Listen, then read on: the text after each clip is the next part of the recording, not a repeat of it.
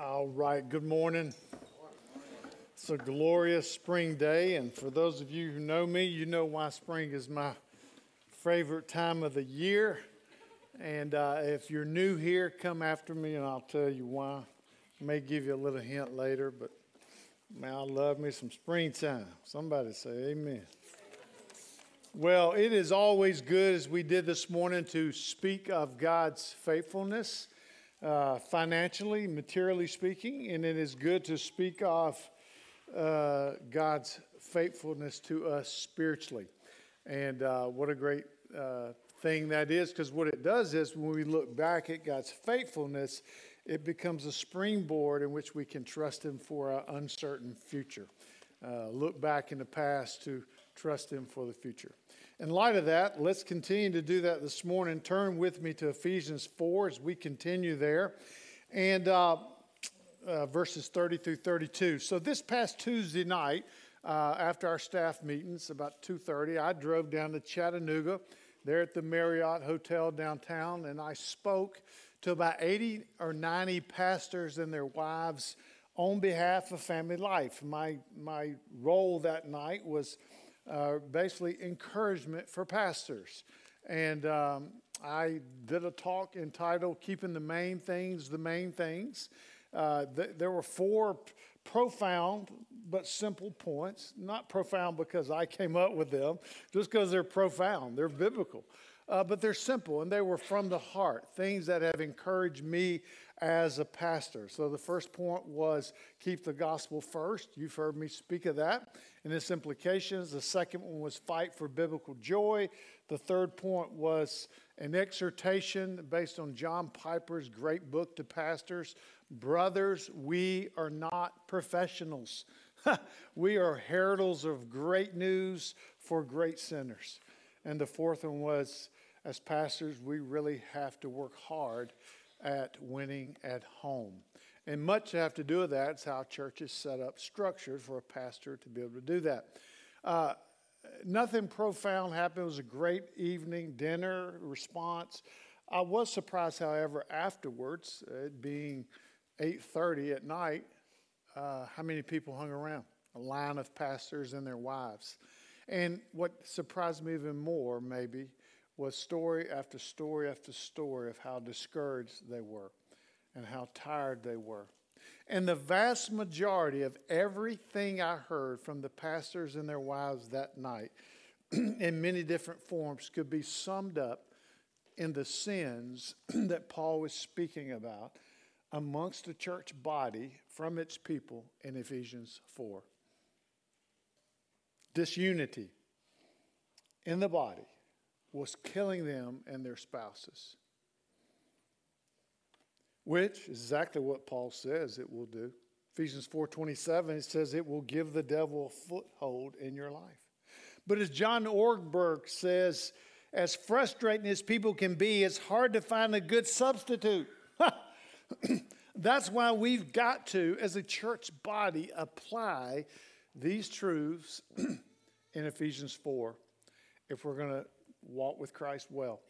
But as you are well aware of, uh, it's not only the congregants and the parishioners that have a problem, it's us pastors too. And it's me, and it's a lot of horrific stories that you're all well aware of of pastors destroying church bodies. Here's what Spurgeon, the prince of pre- preachers, said about himself he said, My own experience is daily struggle with the evil within. I wish I could find in myself something friendly to grace, but I have searched my nature through and have found everything in rebellion naturally against God, like sloth, anger, pride, and distrust. Distrust in God. I thought, yeah, me too, Spurgeon. Man, in some ways, that was very comforting. In other ways, the reality is painful. And I thought everyone is normal until you really get to know them. And then when you really get to know them, you know ain't nobody. And the word ain't there is a Greek word for emphasis. I want you to know that. It's a southern Greek word. but ain't nobody got it together. Ain't nobody that doesn't struggle with sin. Ain't, ain't, ain't nobody. Double negative, negative. that doesn't need help. Not a pastor, not a congregant, no one out there that does not need to mature and grow in these crucial, unifying Christ- Christian character, virtues, and traits. As much as you and I love Fellowship Bible Church, and that's an assumption I'm making that's, I think, fairly true, let's not fool ourselves that you and I cannot, in some way, form, or fashion, ruin what God has so graciously built.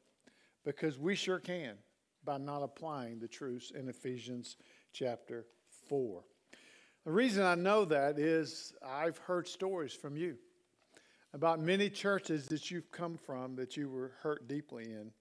And I also have heard stories and know myself that sometimes I'm on the side and you're on the side doing the hurting, right? So let's really have some big ears this morning. Add to this, these truths applied, just a, a, note here, these truths applied or not applied, they really can affect the environment in your marriage, in your home, and in your relationships, and anywhere, obviously, that you go. What theologians call these is practical Christian living. And, and Monty started last week. He titled his sermon, How to Live Like a Good Neighbor. And so this is Living Like a Good Neighbor, part two. And the reason we're doing that is because starting in verse 25 through 32 is really a list of what it means to live like a good neighbor. Monty took the half list, and I'm taking the rest of it. So, uh, as before we jump in the text, let's do a quick review though. Context and review Ephesians 4 1 through 3 is walking worthy in unity. This chapter is all about unity in the body.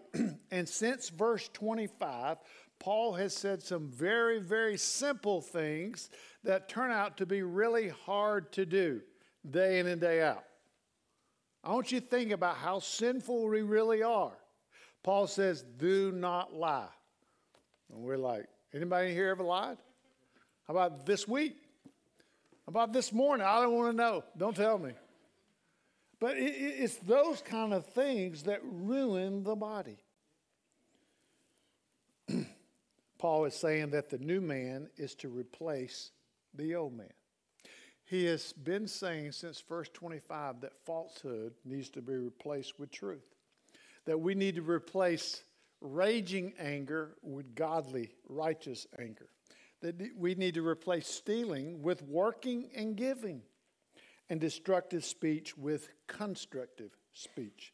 Speaking of speech, which a lot of these uh, sins that he lists here, uh, uh, in some way, form, or fashion, eventually find their way out in our tongue. Washington Irving put it this way the tongue is the only tool that gets sharper with use. Somebody say amen to that, right? So, what is next on the list for Paul?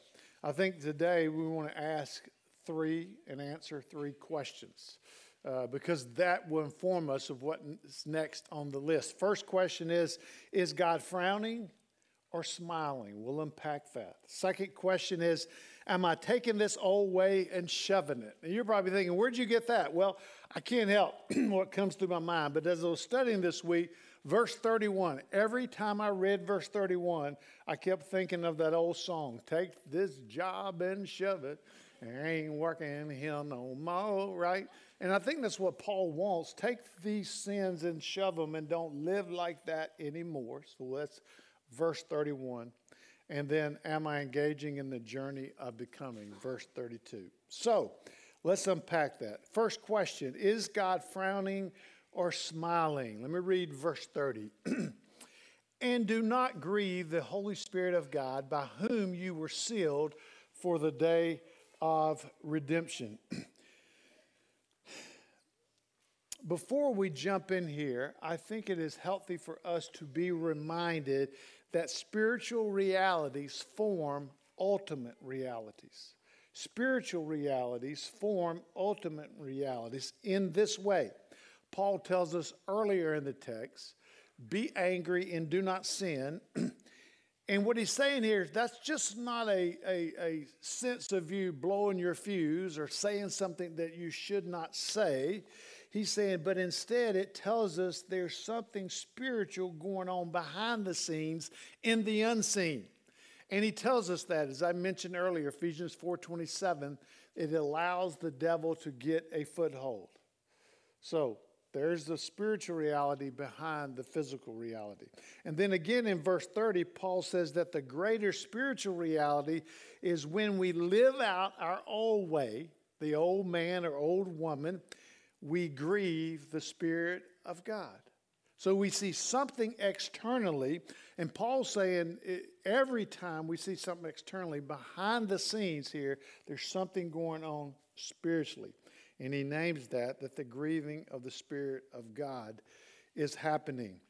In some ways, Paul saw that the act of the sin in the here and now is always happening in the spiritual realm. So, what does it even mean to grieve the Spirit of God? Well, this word grieve, it is a strong word. It is the word used of Jesus when he was in the Garden of Gethsemane the night before the cross as he sweat drops of blood to describe what was going on in him. The implications are this do not cause pain or sorrow to the Holy Spirit. And here's why the Holy Spirit is a person. There's a fact here. You cannot grieve a force. You cannot grieve a principle. You cannot grieve an influence. You can only grieve a person. Only people can grieve. So we know this that the Holy Spirit is God. He is the third person of the Trinity. He is the Spirit of the living God. And we know from the scriptures that God, our God, has emotions. Just this week in the Bible reading plan that I hope you're taking part in, even though you fall behind, we're a day or two behind, keep going. But Monty, t- knowing I was teaching this text, texted me this text from Genesis 6, and then Jen and I read it that actual night. it goes like this The Lord saw that the wickedness of man was great in the earth, that every intention of the thoughts of his heart was only evil continually, and it grieved him to his heart. In some ways, Paul's statement here about the Holy Spirit God being grieved, the Spirit of God being grieved, it's remarkable. In the sense that the Holy Spirit enters our lives at the very moment we come to Christ, at the very salvific moment. And think about this. He does so knowing that He will yield His entire life to live in us with great pain and grief and sorrow and he still does, and he stays. How many of us would yield ourselves to be in a relationship with another person when we know it's going to be a lifetime of pain and grief and we never, ever leave? I'm not even saying we should do that. I'm just saying think about that. Theologians have called the Holy Spirit in this case sovereignly vulnerable. The Holy Spirit is a real person, He is in a real relationship with you and I. And what we need to remember is He is called Holy Spirit for a reason because it is Him that is holy, not us. so it is Him that will always be grieving. The Holy Spirit is grieved certainly by any unholiness. But in our context of Ephesians 4, what is grieving the Holy Spirit is disunity in the church. He is the author of the word. That's why he called says he is the sword of the spirit. So rebellion against the word of God grieves him, and it's really no small thing. Paul then mentions this phrase in the back half there. He says, By whom you were sealed. there are really two other main texts that Paul addresses this ministry, if you would, of the sealing of the Holy Spirit. It's part of the doctrine of the Spirit of God. Uh, Ephesians 1.13, we read that when we taught, we taught that back in the day. it says, When you heard the word of truth, the gospel of your salvation, and believed in him, were sealed with the promised Holy Spirit. And then again in 2 Corinthians chapter 1, Paul says, And it is God who established us with you in Christ, and he has anointed us, and who has also put his seal on us and given us his spirit in our hearts as a guarantee. So, what Paul does in these two instances and in our text, he uses this word seal because it was a very common word used back in the ancient world. It, it had this idea of using a, what they called a signet or a ring that was used to make a seal, and it would make a mark on something that, that would show what was that seal was about. An example would be with me. Let's say, uh, y'all don't know this, some of y'all don't know this. My name is Randolph Jefferson Patton. Now, when I was born, the doctor told my mom that's enough name to kill the little fella. Uh, I always thought I should be either the name of a high school, right, or the president of the United States. Thank you very much. Thank you very much. but let's say I took a ring and I had someone create a ring with big letters RJP on it. It, it, it, it, I took that ring and I rolled it over a piece of warm wax or a piece of clay, and that would indicate that that was my uh, uh, seal, if you would, that belonged to me. It would certainly uh, communicate legal and moral authority of Jeff Patton. I just like how that sounds. The legal and moral authority of Randolph Jefferson Patton. Maybe I'll write a book on that one day. But here's what would happen is the craftsman who created that ring they couldn't even by law keep the ring in case of fraud. Like it, it, was a big deal. And think about it, we still do this today. If you're a cattleman and you have a cattle ranch, what do you do? You put your seal or brand on the cattle, right?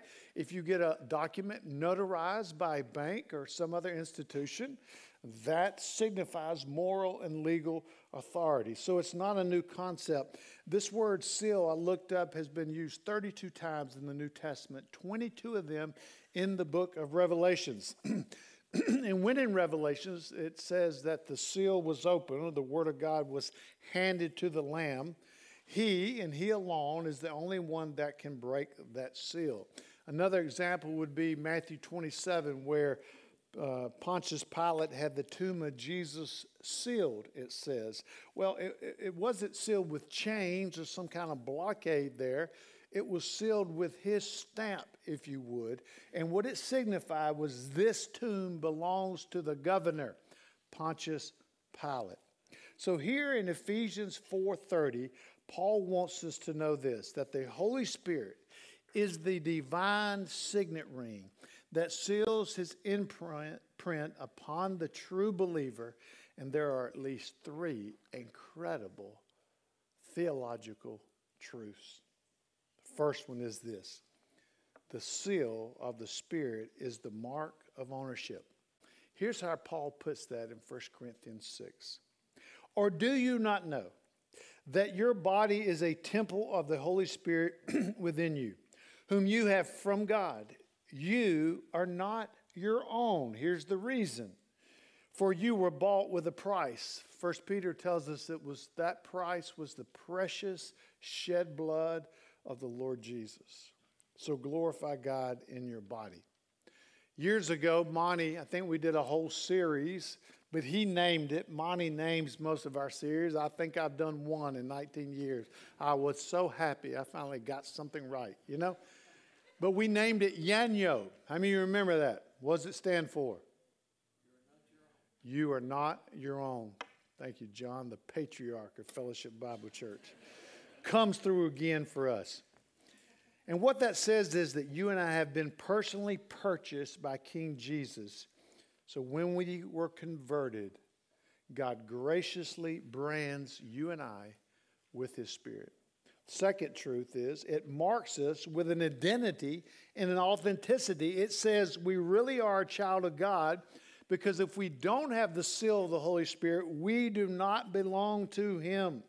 Here's how Paul puts it in Romans 8 9. He says, Anyone who does not have the Spirit of Christ does not belong to Him. Pretty straightforward. And then the third great truth is it is a mark of security and protection. And I so love this. It tells us that the Holy Spirit guarantees and promises that you and I will persevere to the end.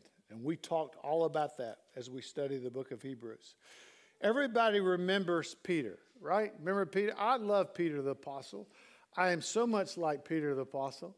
It, it's, a, it's a great gift and it's a great curse. You know, Peter, he, he either hit home runs or he struck out. And that's sort of the story of my whole life. But remember him when Jesus told him, Satan asks for permission to sift you like wheat. But Jesus says, I have prayed for you that your faith would not fail. F A I L. We know that Peter fell. F E L L. But ultimately, and he fell horribly, but Peter did not fail. F A I L, his faith. The reason he persevered to the end. It ought to be a great encouragement to us.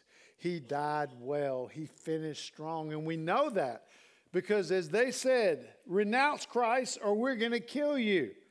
He said, can't do it. He said, then we're going to crucify you. He said, that's fine. Just when you do, turn me upside down. I am not worthy to die like my Lord. Ultimately, though, grief, here's what we need to take away, is related to love because it's impossible to grieve someone who does not love you. Grief is always an indication of the presence of love. And folks, it is never, it is never the wrong time to tell the body of Christ that God in Christ loves you. Verse 30b, he finishes this verse. He says, For the day of redemption. And here's what Paul's doing here. He's telling us that it is the Holy Spirit sealed for us the day of the coming of Christ till the judgment when Jesus returns as Savior and King. And here's what he does He judges those that have no seal of the Holy Spirit, and he gathers to himself in celebration those who do have the seal. Martyn Lloyd-Jones puts it like this He says, Let us be clear about this doctrine. The Spirit never abandons the child of God. No man can break the seal. Even the devil of hell cannot break it. Those who God saves, he saves good. And then Martyn Lloyd-Jones says, real good. Somebody say, Amen. amen.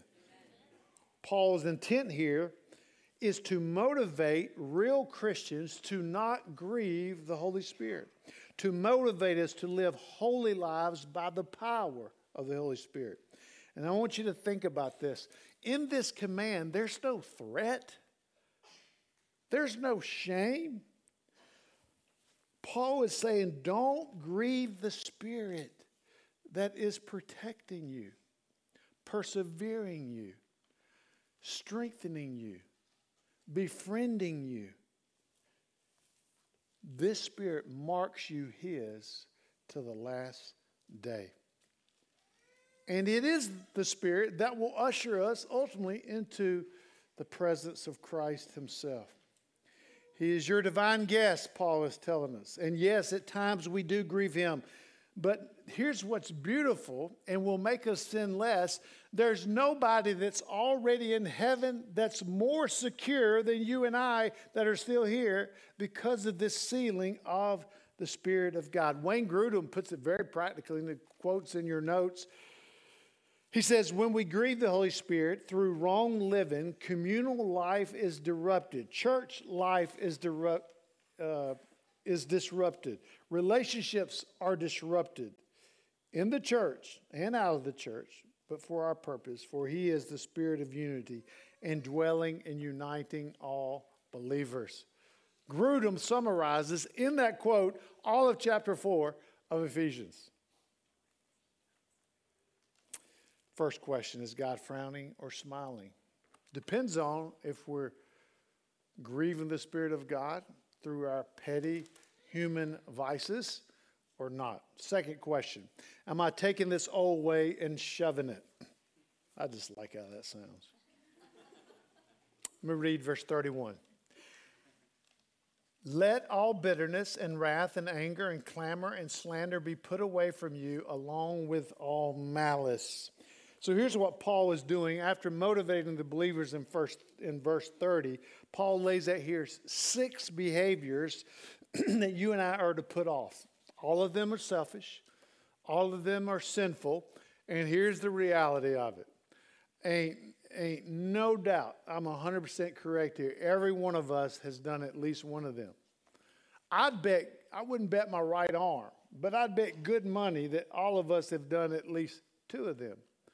I bet the vast majority of us have done at least one of them this week. And as I know a few of you did some this morning, I already got texts from your spouses. but he lays out six here. One is bitterness. It's resentment from unresolved hurt. It results from keeping score, and some have described it as this long term, slow burning hostility. John Ortberg describes bitterness like this it's like drinking rat poison and waiting for the rat to die. Wrath comes from the word bull. Now, that's how I say, how y'all say bull? Bull, oil, boy, all the same to me, right? Raging against another person. Anger, a settled attitude, often with the purpose of revenge. Clamor is and man, this is just everywhere in our culture. Fighting with loud words, screaming aimed at getting one's own way. Slander is speaking against someone to another, uh, to get someone, uh, to get another trying to damage their reputation. It's gossip, it's rumors, it's, it's, it's done in the name of prayer in churches. We talk about somebody so we can pray about them. And then lastly, malice, our general term for anything that means ill will toward another person. It's really saying they deserve what they deserve. They need to get what they deserve. So it is to these things that I said a few weeks ago, and other things he's listed here, that we are to remember, die. We put off the old man, we die. We renew our minds because sin, ultimately, at the end of the day, foundationally speaking, is the malfunction of the mind, and then we rise in a new way with Christ. And that process is not a one time event. Remember, tens of thousands of times as we grow in Christ. Just for those of you who are more internal in nature, meaning I'm more external, and you see my stuff. And I'm going to share some of that as we go, but there's some of us are just wired different. We're internal in nature. I live with one of those wired different people. and uh, man, we make an odd couple, but a good couple, right? But all of these things, the vast majority of these things in Ephesians 4 can also be lived out internally. Like you, they may not see it, but it's killing you versus killing other people. I, it's the exact story of my brother and I, based on our temperaments. So that still grieves the Holy Spirit. And I, and I think it's important for us to hear that, especially for those of us who are more internal in nature. So Paul is saying these things in this whole list, including 30, 31, and 32, are, or in verse 31, are humans' natural vices. They're all relational in nature. We know these ruin relationships. We know they ruin churches, homes, communities, friendships, and ultimately our witness to the world. Paul says, put it away. Put it away. But if you're honest, like me, sometimes I enjoy them. sometimes I want to put them away and then watch them crawl back up from where I put them, crawl out of the closet, if you may. Some may think in your heart, don't you dare ask me what's going on in me. And if someone does do that, how are you really doing? What do they say in the church? Fine. And they not fine. Let me back up a minute and put some flesh on these. I'm your poster child for a lot of these sins that we've been speaking over the next last few weeks. It's, it's why I've often referred to myself as a recovering rageaholic. And as I thought about sharing this, I've shared some of this in different venues, obviously, and some of you know, but I thought one of our values at Fellowship Bible Church is what you see is what you get. So we're about to apply our values this morning. So here goes. I came, as some of you know, from a raging alcoholic home. My dad was the alcoholic, but my mom was a rager, and I, she was so, she was a sober rager.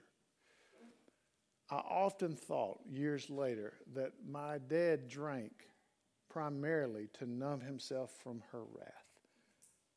That's how mean she was. There were no filters in our homes. All of these sins and more were on maximal level 24 7, screaming vile language, and it wasn't just vile language, it was personally directed at you. Violent hitting, slapping, belts whipping across the back of your neck, being beaten with brooms. And in my house, everybody was an idiot except for my mom and dad my home, and I'm not blaming them for me. I'm simply saying my home was a great, if you want to put it that way, training ground to how to survive in this crazy world. And so, what I did as I got older, I fought back with them verbally and physically. There were several occasions that I slammed my father up against the wall or cabinet.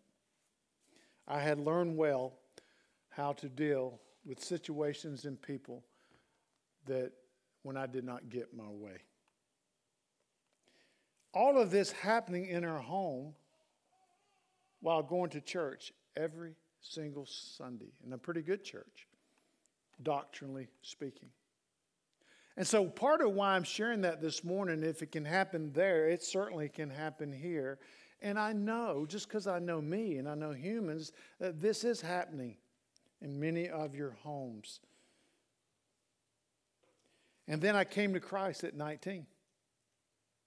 It was a dramatic conversion. Nobody would have guessed. Nobody. And for the next four years, as I was discipled, much of what I'm speaking of did not show up. A few episodes here or there. But football was a great venue to hide pain and rage and intensity. I actually had coaches at times telling me, bro, you need to calm down. It's practice. And then I got married. Hmm. And it wasn't Jenna's fault, it was my fault. Year one of counseling, we're sitting in the counselor's office. I know exactly what he's doing because I do that now. He's asking a bunch of questions. He's taking notes. After about 45 minutes, he looks over at me and says, Jeff, do you think you have an anger problem? I said, No, I'm good. I'm good. I, I, got a few episodes here and there, but I'm jolly old Jeff. And that's part of it. It's complex. It wasn't all the time, but there'd be those volcanic eruptions. And then over time, it starts boiling in another one. And you never knew why. And then he looks at my wife and said, Jenna, what about you? Do you think Jeff has an anger problem? And she starts crying, nodding her head, yes. And I stood up without even recognizing, I said, What? I don't have a. And I stopped like mid sentence and I was going, and I just sat down. And on the way home that day, I remember thinking for the first time, I have an anger problem. And Jenna was like, Amen. I don't have time to tell you this morning because my time is limited, obviously, to tell you the 36 year process of climbing out of what seemed insurmountable valleys. I often described it as having an episode of rage and then feeling like the Incredible Hulk. He sees all the destruction he caused, he didn't know what happened. and Darcy, the counselor, is looking at me. She's like, I know what happened. but I'll tell you this I know I grieved the Spirit of God. And I know I hurt those closest to me. But, verse 32, the hope. Am I engaging in the journey of becoming? Look at verse 32. Be kind to one another, tenderhearted, forgiving one another, as God in Christ forgave you. I found out something new this week that I didn't know that the word be there is actually the word become. Paul is literally saying, become kind to one another, become tenderhearted, it's a synonym for compassionate to one another, and to become the kind of person that forgives like Christ forgave. Man, you're talking about having hope. The reality is, you and I cannot produce these kind of Christian character qualities, these, if you would, supernatural virtues, because what we naturally produce is the natural vices that are listed in this deal. I saw a video this week of a, a, a is it vegan? Is that what it is? You eat vegan kind of food? Uh, that's not bad. I'm saying anybody here vegan? You know what I'm talking about, right? Okay, we got some vegans back there. I, am a ketoan. I've been eating keto, right?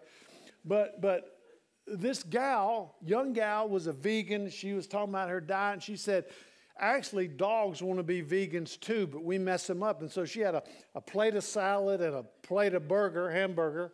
And she said, My dog's a vegan dog. He, he loves salad and he won't even mess. Like, that's how God intended him. She was just, just in this, I think, an unhealthy relationship with her dog. I'm just speculating. And so the, she's got the dog on a leash, and that dog rips out of the leash and jumps over to those two plates and just starts gobbling down the hamburger. While she's going, Oh, he really likes lettuce. He really likes lettuce, right? I say that because it's, it, we like that dog in the sense it's so natural to eat the hamburger and so unnatural to eat the lettuce. But here's what Paul knows.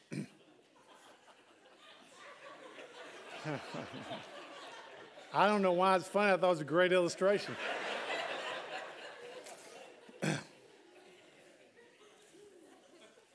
I know y'all just fired up this morning.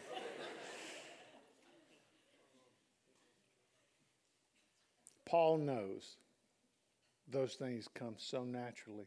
You know why he knows? Because he's a rager. He's a recovering rageaholic like me. You go back and look at his life. He knows it's also a process. It takes God's grace and truth and time. Nobody, there's no instant change in the Christian life. But the vision is clear. We must be, the, as the people God, be kind, be tenderhearted, and forgiving if we don't want to grieve the Spirit of God and if we want unity in the church.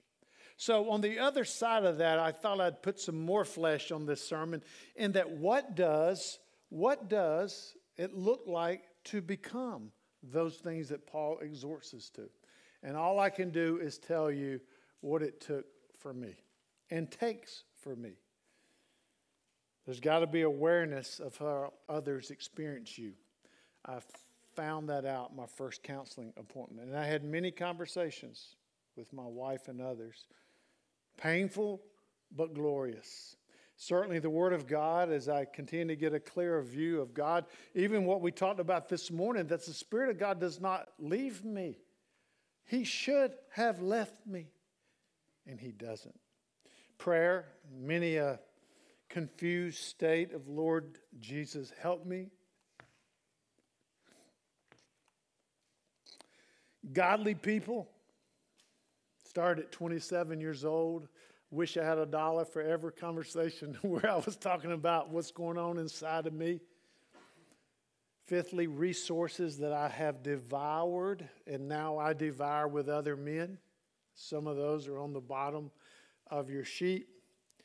Many fallings, like Peter, starting over and moving forward incrementally. Whereas the cumulative effect of two steps forward, three steps back is being recognized even now. Men who will correct me but still love me. Many of them in this church. And, and look, still, I have to take some drastic steps. There's, there are moments, I know what it feels like from episode to episode, time to time, to begin to build with this rage. I used to walk around with that feeling in my chest 24 7. But a couple times a year in conversations and circumstances, I begin to feel it build. And I will ask to pleasantly to excuse myself from this conversation because I know I'm in danger. And people look at me like, What's wrong with you? I said, You don't want to know.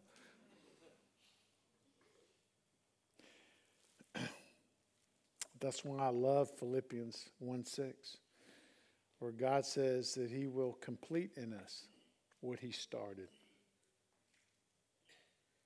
And as I mentioned, I can help others now. That's the glorious thing about Christian ministry. That's amazing. So I also always quote Romans 2 4. It is the kindness of God that leads you and I to repentance I know firsthand that God has been so kind to me. The older I get, in light of what I deserved, it's overwhelming to me. And then Paul wraps up this text with this phrase that I think we can tend to look over, and it is forgive each other as Christ has forgiven you. Amen, amen. Go home. Peace be with you, right?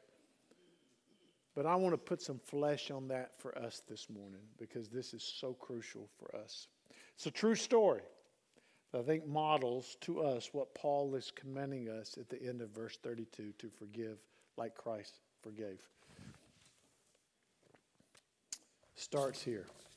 When the world sees grace in action, it falls silent. Nelson Mandela taught the world a lesson in grace when, after emerging from prison after 27 years and being elected president of South Africa, he asked his jailer to join him on the inauguration platform. He then appointed Archbishop Desmond Tutu to head an official government panel with a daunting name the Truth and Reconciliation Commission. Mandela sought to diffuse the natural pattern of revenge that he has seen in so many countries where one oppressed race or tribe took control over another or from another. For the next two and a half years, South Africans listened to reports of atrocities coming out of the TRC meeting hearings. The rules were simple. If a white policeman or any army officer voluntarily faced his accusers, confessed his crime, and fully acknowledged his guilt, he cannot be tried and punished for that crime. Some hardliners grumbled about the obvious injustice of letting criminals go free. But Mandela insisted that the country needed healing even more than it needed justice. After one hearing, a policeman named van de Broek recounted an incident when he and other officers shot an 18 year old boy and burned the body, turning it on fire like a piece of barbecue meat in order to destroy the evidence. Eight years later, van de Broek returned to the same house and seized the boy's father. The wife was forced to watch as policemen bound her husband on a woodpile, poured gas over his body, and ignited it. The courtroom grew hushed as the elderly woman who had first lost her son and then her husband was given a chance to respond. What do you want from Mr. van de Broek? The judge asked she said she wanted van de Broek to go to the place where they buried her husband's body and gather up the dust so she could give him a decent burial.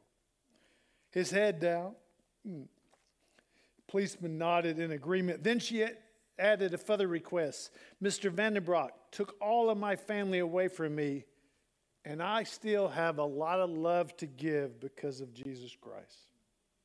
Twice a month, I would like for him to come to the ghetto where I live and spend a day with me so I can be a mom to him that he probably never had. And I would like Mr. van de Broek to know that he is, a, he is forgiven by God and that I forgive him too. And I would like to embrace him today to show him that my forgiveness is real. Spontaneously, some in the courtroom began singing Amazing Grace as the elderly woman made her way to the witness stand. But van de Broek did not hear the hymn. He had fainted, overwhelmed by grace. C.S. Lewis says this To be a Christian means to forgive the inexcusable because God has forgiven the inexcusable in you. And I understand that there's some situations that you can forgive but not be in a relationship.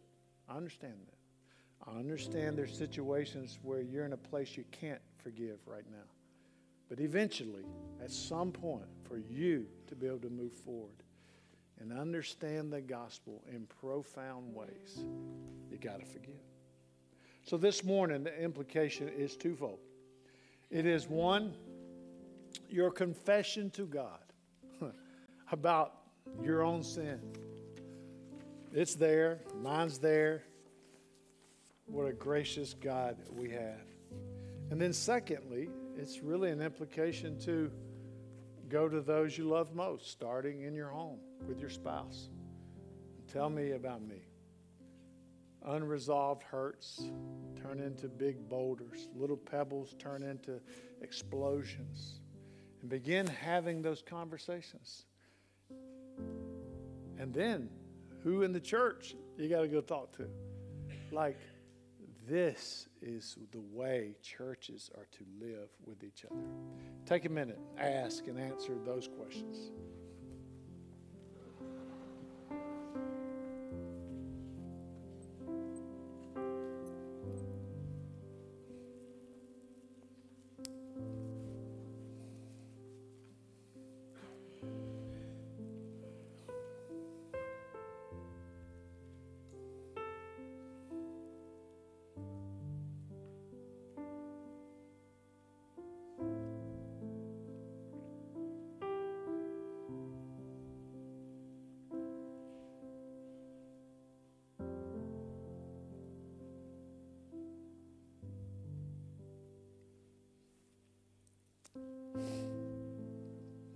Stand with me this morning, if you would.